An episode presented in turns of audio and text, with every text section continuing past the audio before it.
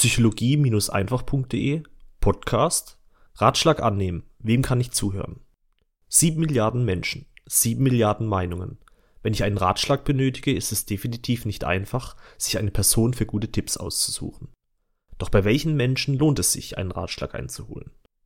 Diese Frage möchte ich dir mit diesem Beitrag beantworten.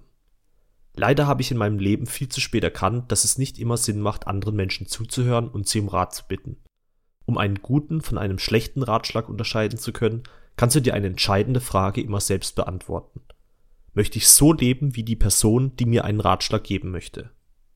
Wenn die Antwort ja ist, dann höre zu, was diese Person zu sagen hat. Lass dich von ihren Erfahrungen inspirieren und sauge alles auf, was du kannst. Ist deine Antwort jedoch nein und du möchtest ein anderes Leben leben wie diese Person, dann suche so schnell wie möglich das Weite. Denn diese Person kann dich nicht unterstützen. Sie schadet dir vielleicht sogar. Ich selbst hatte in meiner Kindheit zum Beispiel immer auf das gehört, was mir mein Vater gesagt hat. Er war weise, sehr belesen und konnte einfach zu jedem Thema etwas sagen. Doch wollte ich heute nicht so leben wie er. Mit der Einstellung und den Werten, die er mir in meiner Kindheit vermittelt hat, lebte ich den Großteil meiner Jugend genauso, wie er es für richtig hielt. Mir machte das aber ab einem gewissen Zeitpunkt keinen Spaß mehr. Ich fühlte mich nicht wohl dabei und wollte etwas anderes in meinem Leben. Das, was er für richtig hielt, war einfach nicht ich. Dieses Umdenken brachte mich dann dazu, meinen eigenen Weg zu gehen, mit dem ich mich heute viel besser fühle. Ich habe dadurch gelernt, dass es Menschen da draußen gibt, die zwar aus ihrer Sicht nur das Beste für dich wollen, aber mit ihrem Einfluss tatsächlich nicht immer nur das Beste für dich bewirken.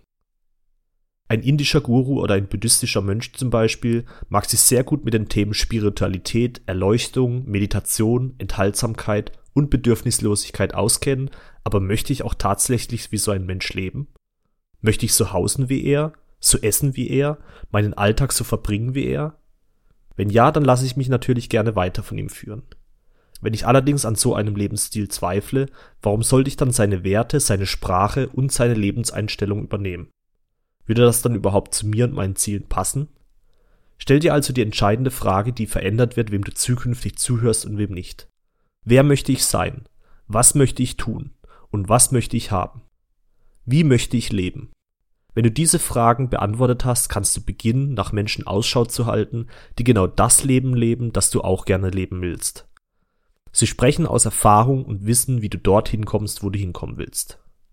Dein Aljoscha.